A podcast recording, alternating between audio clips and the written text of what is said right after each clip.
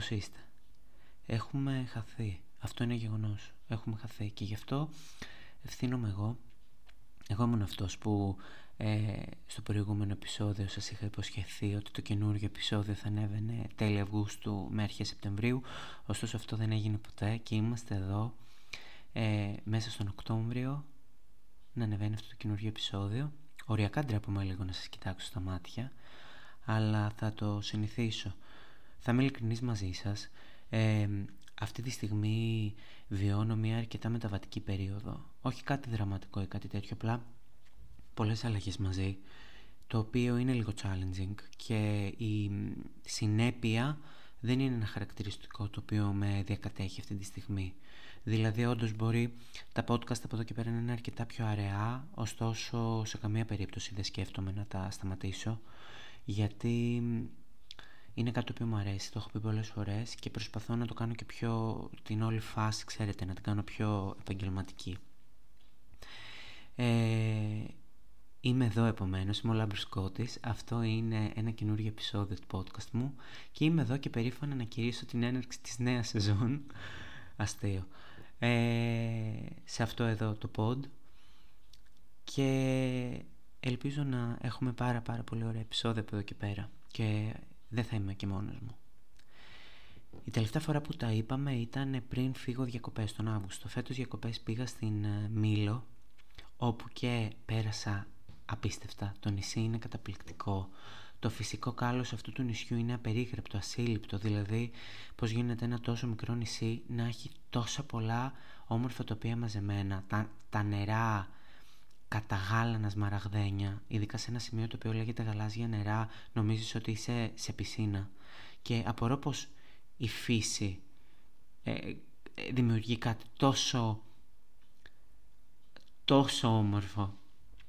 Ε, όλο το νησί, η πέτρα γενικά σε αυτό το νησί έχει προέχοντα ρόλο και είναι όλο σαν να είναι σημειλευμένο από χέρι, αλλά όλο αυτό είναι φυσικό.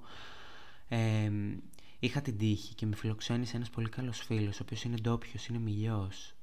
Ε, και γενικά όταν πηγαίνεις κάπου που έχεις ένα local να σου δείξει πράγματα και μέρη, ε, ξέρετε όμως από, από τη ματιά ενός local είναι, είναι ακόμα καλύτερο και είχα και την τύχη γιατί είχε τις γνωριμίες εκεί ο φίλος μου και μπήκαμε τελευταία στιγμή σε ένα, σε ένα πλοίο πειρατικό και μία ολόκληρη μέρα κάναμε το γύρο του νησιού και πήγαμε και στον Πολύεγο.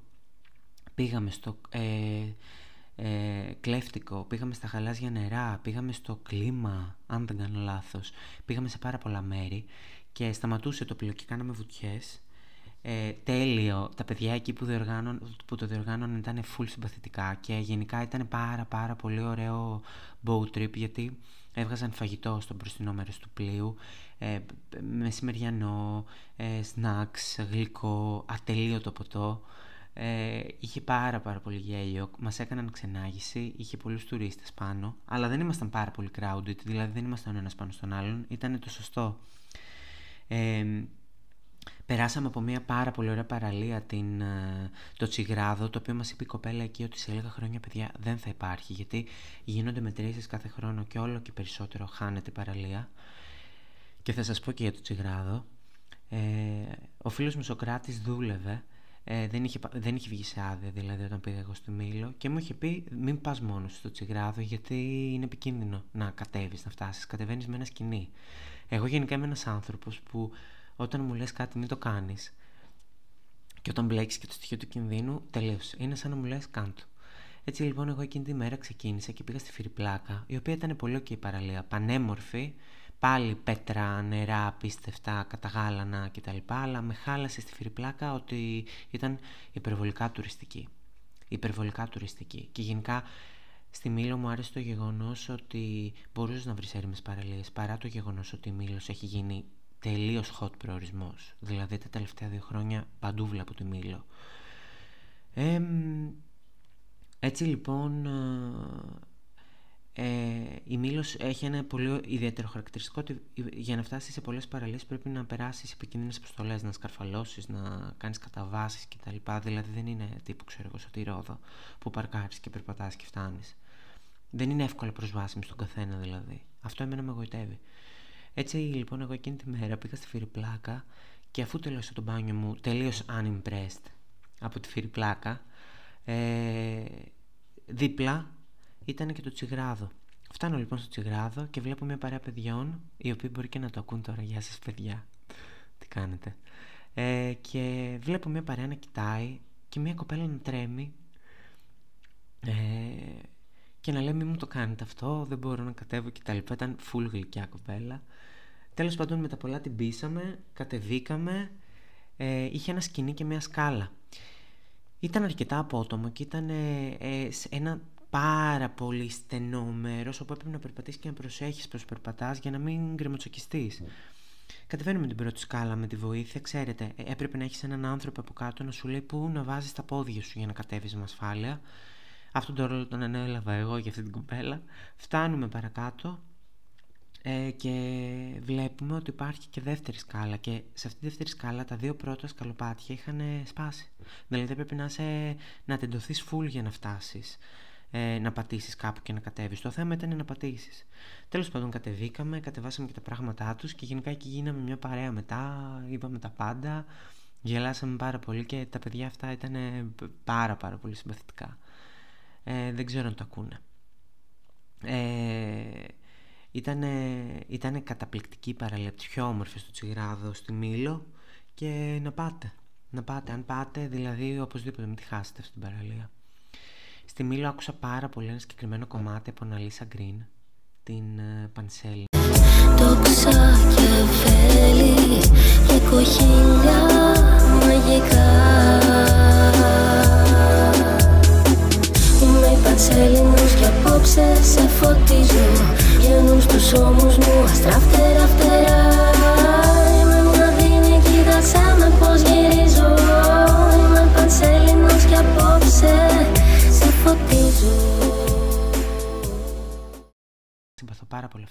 αυτή την κοπέλα γιατί ε, εκπροσωπεί νομίζω ένα τζένερα το οποίο λείπει στην Ελλάδα. Αυτό το indie, indie Greek pop εναλλακτικό που υπάρχουν πολύ τώρα πια σε αυτή τη σκηνή ε, και του συμπαθώ ο Pan Pan έβγαλε πρόσφατα ένα κομμάτι που είχε και πιο ηλεκτρονικό ήχο ε, οι δεσποινές τρίχρωμοι υπάρχουν πάρα πολλοί ε, και να το ακούσετε. Τι άλλο έκανα. Παιδιά είδα το Squid Games.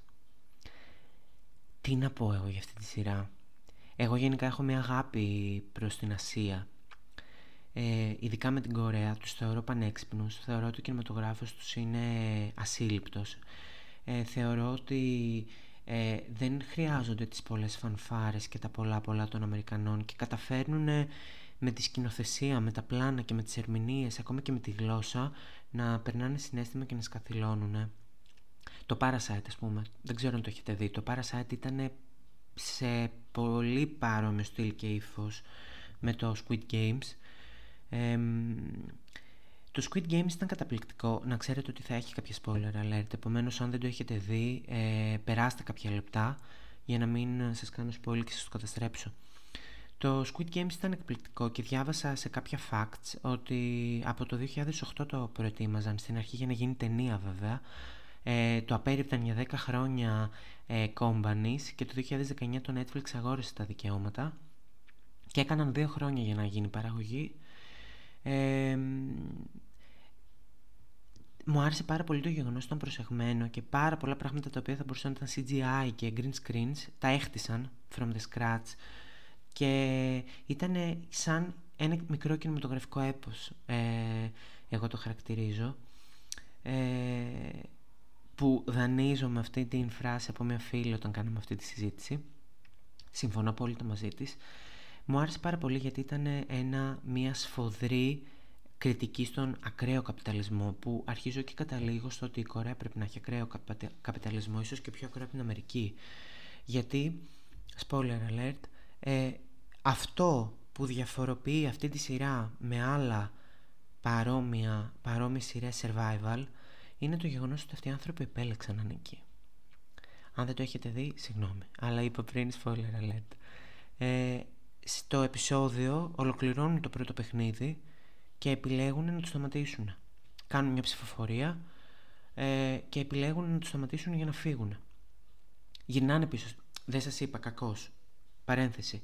Ε, το Squid Games αφορά ε, 456 παίκτες οι οποίοι ζουν full στα χρέη, full φτωχοί, τους κυνηγάνε το κογλίφι, η ζωή τους είναι χάλια και αυτοί οι άνθρωποι τους βρίσκει ένας άλλος άνθρωπος, τους δίνει μια κάρτα και τους λέει θέλετε να μπείτε σε ένα παιχνίδι που μπορείτε να κερδίσετε τα σύλληπτα ποσά; Χωρίς τίποτα άλλο εννοείται. Μπαίνουν μέσα, αντιλαμβάνονται τη φρίκη ότι αυτά τα παιχνίδια είναι full απλά παραδοσιακά κορεάτικα παιχνίδια που και σε αυτό υπάρχει μια φρίκη. Ε, το γεγονός δηλαδή ότι τα παιχνίδια είναι πάρα πολύ απλά και βασίζονται σε αρχαίγονους φόβους, δηλαδή ύψος, ε, τα παιχνίδια είναι, οι κανόνες είναι απλοί και μάλιστα ο σκηνοθέτης είπε ότι ε, επίτηδες έκανα τα παιχνίδια τους απλά ώστε να μπορείς να επικεντρωθείς στις αντιδράσεις των παικτών, στην ψυχοσύνθεσή τους, στο χαρακτήρα τους. Γιατί αν έκανα κάτι τύπου σο, όπου οι κανόνες είναι περίπλοκοι, βασι... ε, αρχίζεις και ε, δίνεις περισσότερη σημασία στο παιχνίδι παρά στο πώς αλληλεπιδρά ο χαρακτήρα μες στο παιχνίδι, στα connections που δημιουργούνται, στις αντιδράσεις, στην ερμηνεία ίσως του ηθοποιού. Ε, έτσι λοιπόν μπαίνουν, περνάνε την πρώτη φρίκη που είναι η κούκλα, σίγουρα θα το έχετε δει στο meme, τρελαίνουμε, η οποία κούκλα είναι ένα, ένα κοριτσάκι από τα textbooks, από τα σχολικά τους βιβλία. Έχουν πάρει ένα χαρακτήρα ενός μικρού κοριτσιού που είναι στα σχολικά τους βιβλία και τον έκαναν κούκλα, ιδιοφιές, διαστραμμένο και ιδιοφιές. Ε, είναι το γνωστό σε εμάς ε, αγαλματάκι ακούνε τα μίλη τα γέλαστα, τουλάχιστον εγώ έτσι το ξέρω. Ε, το παίζουν, σκοτώνονται, γίνεται εκεί πέρα ένα ε, τρελό μακελιό. Ε, γυρνάνε πίσω και λένε ότι σταματάμε. Γυρνάνε στις πίσω ζωές τους, οι οποίες είναι χάλια. Και εκεί εγώ πήρα αυτή τη, τη σειρά στα σοβαρά. Μέχρι τότε την απολάμβανα, αλλά την απολάμβανα σαν κάτι το οποίο ήταν ακραίο και ξέφευγε. Μετά από εκεί κέρδισε το δικό μου ενδιαφέρον το πραγματικό, γιατί αυτοί οι άνθρωποι ήξεραν τις φρίκες που γινόντουσαν, ήξεραν ότι θα πεθάνουν, οι πιθανότητες δεν είναι καθόλου υπέρ σου, ωστόσο επέστρεψαν για να διεκδικήσουν ένα, μια πάρα πάρα πάρα πυροελάχιστη πιθανότητα στην ευτυχία, όπου η ευτυχία είναι συνώνυμη με το χρήμα, για να λύσουν όλα τα προβλήματα. Το οποίο δεν μπορούσε να είναι μεγαλύτερος παραλληλισμός του καπιταλισμού. Δουλέψτε, δουλέψτε, δουλέψτε, δουλέψτε ε, για να διεκδικήσετε μια πάρα πάρα πολύ μικρή ευκαιρία στο, στην ελευθερία σας που στην, στο καπιταλιστική κοινωνία η ελευθερία είναι συνώνυμη με την οικονομική σου ανεξαρτησία και την δύναμή σου, την χρηματική. Ήξεραν ότι οι πιθανότητες είναι τελείως κατά τους, δηλαδή η πιθανότητα να κερδίσουν ήταν απειροελάχιστη και ωστόσο ήταν αρκετοί για να επιστρέψουν και να βάλουν τη ζωή τους σε κίνδυνο. Δηλαδή δεν υπάρχει πιο ξεκάθαρο μήνυμα ότι το χρήμα είναι ο Θεός μας και ότι κάνουμε τα πάντα για το χρήμα. Στο κυνήγι του χρήματος μπορεί να σκοτωθούμε στο τέλος. Να, να, να θυσιάσουμε ίσως όχι τη ζωή μας, ίσως αυτό είναι υπερβολή και ο εξτρεμισμός που περνάει το point, αλλά σίγουρα την ψυχική μας υγεία, τη συναισθηματική μας ε, ηρεμία, την πραότητά μας. Γυρνάνε αυτοί οι άνθρωποι, παίζουν τα παιχνίδια και εντάξει, όλο είναι το ότι το διοργανώνει ένας άνθρωπος ο οποίος ε, έχει πάρα πολλά λεφτά και απολαμβάνει να βλέπει ανθρώπους να υποφέρουν γιατί απλά αυτός έχει τη δύναμη των χρημάτων και την ασφάλεια των χρημάτων και ουσιαστικά γίνεται ένα deal ότι εγώ έχω τα χρήματα, εγώ σας υποβάλλω σε ό,τι θέλω, εσείς δεν έχετε τα χρήματα, πρέπει να το υπομείνετε γιατί αλλιώς οι ζωές σας δεν έχουν νόημα και ε, κάποιος από εσάς ενδέχεται να φτάσει και να μπει στη δική μου κάστα κερδίζονται στο χρηματικό έπαθλο. Τρομακτικό, ιδιοφυές, διαστραμμένο, τέλειο, δείτε το, το προτείνω επιφύλακτα και πραγματικά περνάει ένα τέλειο μήνυμα και για μένα, αν θέλετε τη δική μου άποψη, ε, δεν χρειάζεται να έχει δεύτερη σεζόν. Δεν χρειάζεται να έχει δεύτερη σεζόν γιατί τέτοια μπαμ γίνονται μία φορά και με το La Casa del έγινε αντίστοιχο μπαμ. Ωστόσο, εντάξει, η δεύτερη και η τρίτη σεζόν στο La Casa del ήταν πάρα πολύ τίμιες. Ε, ήταν πάρα πολύ ωραίε, ίσως καλύτερες και από την πρώτη. Αλλά νιώθω με το Squid Games ότι επειδή έγινε global hit και όλοι θέλουν λεφτά, θα αμερικανοποιηθεί πάρα πολύ.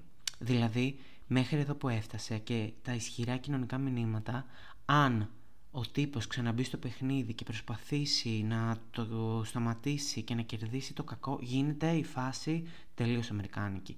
Δηλαδή, κάποιες φορές δεν χρειάζεται να ψάχνουμε το καλό τέλος όλα αυτά. Κάποιες φορές δεν χρειάζεται να απαντηθούν όλα τα ερωτήματα. Κάποιες φορές απλά η ζωή είναι όπως είναι. Δεν... Και στην πραγματική ζωή, δεν ρεαλιστικά μιλώντας, δεν παίρνουμε απαντήσεις σε όλα τα θέματα. Δεν παίρνουμε απαντήσεις. Πολλά ερωτήματα μένουν αναπάντητα, πολλές φορές μένουν γιατί, αλλά μαθαίνεις να ζεις με αυτά. Δηλαδή, και εγώ βλέπω το τελευταίο επεισόδιο, είπα γιατί δεν μπήκε στο αεροπλάνο. Τι θέλει, τι σκέφτεται να κάνει. Αλλά αν απλά ο τύπος αυτός μπει μέσα στο παιχνίδι για να κερδίσει και να το σταματήσει και να σώσει και δούμε τους χαρακτήρες και ίσως κάποιοι χαρακτήρες ζούνε θα γίνει η φάση πολύ αναμενόμενη πολύ ε, mainstream, πολύ θα αμερικανοποιηθεί. Δεν ξέρω αν είναι δόκιμος όρος αυτός και αν το χρησιμοποιώ απλά θα γίνει πάρα πολύ μια τυπική σειρά, δεύτερη σεζόν που αυτό και επειδή την αγαπήσαμε. Θέλω να τους ξαναδώ αυτούς τους ανθρώπους με αυτούς τους ρόλους. Στεναχωριέμαι που πέθαναν κάποιοι χαρακτήρες, αλλά αυτή είναι και η μαγιά, ότι ενώ είχαν τόσο υλικό, τόσους δυνατούς τοπιούς, τόσους δυνατούς χαρακτήρες, τόσα δυνατά side stories, και ε, plot lines τα οποία θα μπορούσαν να έχουν δικά τους spin-offs δηλαδή σχέση της κοπέλας με την άλλη κοπέλα και το τέλος αυτής της σχέσης θα μπορούσε να είναι μια σειρά μόνη της. Πιστεύω θα είχε τεράστια επιτυχία. Όποιος έχει δει ίσως καταλαβαίνει τι λέω. Ε, και ωστόσο η μαγιά του να σκοτώνεις τα πάντα για να περάσει το μήνυμά σου ήταν για μένα εγώ βγάζω το κοπέλο. Απίστευτο, απίστευτη σειρά. Ε, σήκωσε το Netflix πάρα πολύ γιατί το Netflix το τελευταίο καιρό με έχει απογοητεύσει. Ε, ε, νομίζω ότι δεν θα βρούμε εύκολα ε, τέτοια. Δηλαδή το Alice in Borderland, το οποίο πάλι είναι στο Netflix, είναι Ιαπωνέζικη σειρά με survival, πάλι είναι ξεφεύγει γιατί είναι τραβηγμένα τα παιχνίδια και είναι είναι ωραίο, είναι για τους λάτρεις του ανιμέ και των μάγκα, ωστόσο νομίζω ότι είναι λίγο... δεν φτάνει τη δύναμη του Squid Games, το οποίο είναι μια κριτική στην πραγματικότητα και στους χαλιπούς καιρούς που ζούμε, ειδωμένη μέσα από το Asian horror, που είναι οι δήμονες οι άνθρωποι σε αυτό, μέσα από τη φρικαλαιότητα, μέσα από τους συμβολισμούς, αν κάτσεις να το σκεφτείς και εγώ θέλω να δω ξανά σε λίγο καιρό να το ξαναδώ γιατί είμαι σίγουρος ότι θα πιάσω περισσότερα πράγματα ε, ξέροντας πια τα πάντα. Και είναι μια σειρά που την ξαναβλέπεις άνετα. Ίσως όχι με το ίδιο άγχος αλλά είναι μια σειρά εγώ αν με ρωτάτε πιστεύω θα πέθαινα ίσως όχι στην κούκλα ίσως στην κούκλα ζούσα αλλά σίγουρα στον μπισκότο I could never πραγματικά δεν θα μπορούσα ποτέ να με τα δύο μου αριστερά χέρια ε, θα έσπαγε στα δύο πρώτα δευτερόλεπτα και θα με πυροβολούσαν δεν υπήρχε περίπτωση να περάσω το μπισκότο. Δηλαδή, εγώ. Ε, όλα... Και μου άρεσε επίσης το γεγονός ότι πολλά πράγματα ήταν τύχη. Ήταν ξεκάθαρη τύχη. Δηλαδή, η γέφυρα ήταν τύχη, η βόλη ήταν τύχη. Ε, και αυτό είναι τίμιο. Είναι άτιμο, αλλά είναι και τίμιο. Γιατί σου λέω ότι η ζωή κάποιες φορές είναι pure luck. Είναι πρέπει να έχεις την τύχη με το μέρος. Μπορεί όλα να είναι εκεί, η τύχη να μην είναι εκεί. Επομένως, ε, χάνεις στη ζωή. Δεν θέλω να ακούγομαι πεσημιστής και να το ακούτε τώρα αυτό και να λέτε τι είναι αυτός. Ωραία. Ξέρω εγώ τι απεσιόδοξος πεσημιστής τύπος είναι αυτός που. Ε, απογοητευμένος, ξέρω με το σύστημα και τη ζωή. Δεν είναι ότι είμαι απογοητευμένος. Είμαι απογοητευμένος από κάποια πράγματα που βλέπω. Απλά αναγνωρίζω τους όρους του παιχνιδιού. Έχοντας βγει στην αγορά εργασίας. Ε, και αυτό δηλαδή είναι ωραίο. Το ότι σε πολλά παιχνίδια είναι απλά η τύχη. Και είναι και αυτό μέρος της ζωής. Φτάνεις μέχρι ένα σημείο που έφτασαν αυτοί οι άνθρωποι και μετά από ένα σημείο κρίνουν καθαρά, είναι καθαρά θέμα συγκυριών. Είναι καθαρά θέμα τυχαίων επιλογών και του κατά πόσο είναι όλα ευμετάβλητα. Μία επιλογή μπορεί να καθορίσει πολλά. Σε αυτή την περίπτωση, επειδή μιλάμε για μια σειρά και έναν ε, extreme, extreme καταστάσεις μπορεί να σου κοστίσει και την ίδια στη ζωή. Σε άλλες μπορεί να σου κοστίσει στην πραγματική ζωή μπορεί να σου κοστίσει μια θέση σε μια εταιρεία, ε, μια προαγωγή, ένα έπαθλο, οτιδήποτε. Καταλαβαίνετε νομίζω τι λέω. Τι άλλο; δεν θέλω τώρα, τώρα που είμαι πίσω από το μικρόφωνο και τα λέμε έτσι τόσο ωραία, δεν θέλω να σας αφήσω. Γι' αυτό θα σας πω στις σκέψεις μου για ε, το... Θα κάνω κάποια mood swings, αναμενόμενο νομίζω. Θα σας πω τις σκέψεις μου για το TikTok και θέλω να κάνουμε και ένα ξεχωριστό επεισόδιο γι' αυτό. Εγώ δεν θα πω πολλά πολλά τώρα γιατί δεν θέλω να βγει και τεράστιο επεισόδιο, αλλά θέλω να σας πω ότι ήμουν ο τύπος που το Μάρτιο του 2020 έκραζα το TikTok. Έλεγα τι χαζομάρα είναι αυτή και μάλιστα ήμουν στο στρατό τότε και πολλά παιδιά το χρησιμοποιούσαν και ο στρατός δεν υπάρχει πιο τέλειο μέρος να έχεις TikTok. Οι ώρες που χάνεις, οι νεκρές ώρες και ο χρόνος πρέπει να σκοτώσεις για να μειωθεί η θητεία σου είναι το TikTok είναι το καλύτερο. Ο τρόπος που είναι σχεδιασμένη αυτή η εφαρμογή και το, η εμπειρία του χρήστη είναι πανέξυπνη, η ταχύτητα, ε, το, το, μικρό μήκος των βίντεο, ό,τι πρέπει για τη γενιά μας η οποία δεν μπορεί να συγκεντρωθεί πουθενά παραπάνω από κάποια δευτερόλεπτα και συνεχώς η προσοχή μας ε, πρέπει, είναι στραμμένη σε πολλά πράγματα ταυτόχρονα και κάνουμε multitasking και σταματάμε κάτι πολύ γρήγορα και αρχίζουμε κάτι άλλο εξίσου γρήγορα. Το TikTok το κατέβασα αυτό το χειμώνα με την καραντίνα, κόλλησα. Έγινε μια αυτόματη απάντησή μου στη βαρεμάρα. Δεν επέτρεπα καν τον εγκέφαλό μου να νιώσει για λίγα δευτερόλεπτα την βαρεμάρα ε, γιατί ειλικρινά ε, είχα μάθει ότι υπάρχει κάτι πάρα πολύ εύκολο να με, ε, ε, να, να με ψυχαγωγείς. Εύκολο, δωρεάν, έξυπνο, γιατί εντάξει υπάρχουν πολλές μαλακίες μέσα στο TikTok, αλλά υπάρχουν και πολύ έξυπνα πράγματα. Δηλαδή, εγώ γελάω πάρα πολύ με κάποια meme.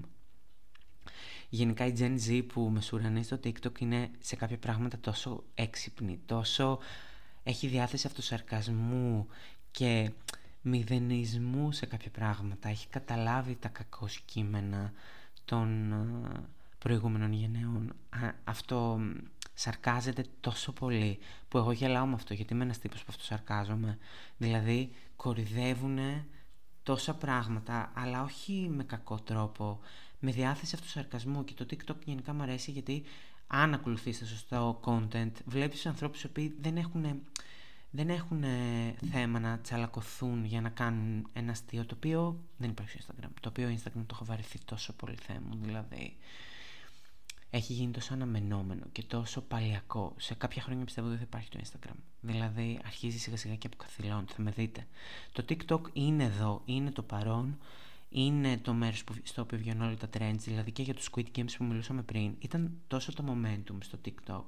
Εγώ πριν καν δω το trailer στο Netflix, είδα τα τελείωτα TikTok και ψήθηκα. Μετά μπήκα και είδα. Δηλαδή το TikTok με οδήγησε στο να το δω.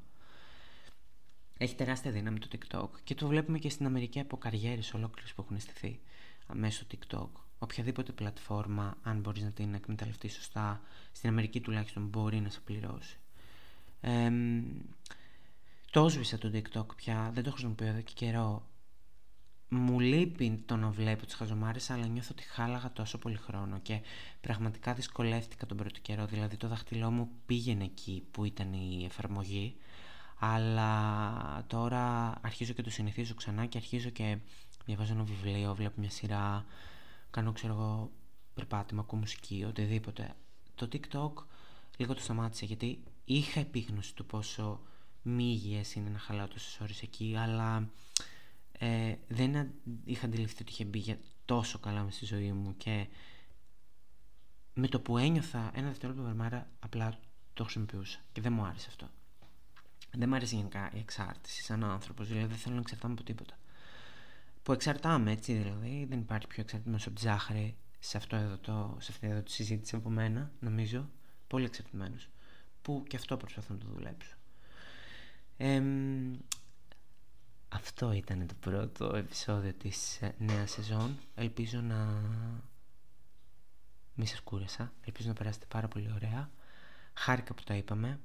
Θα τα ξαναπούμε σύντομα. Και σας ευχαριστώ που μένετε μέχρι εδώ. Φιλιά πολλά και τα λέμε λίαν συντόμως. Καλή συνέχεια. Música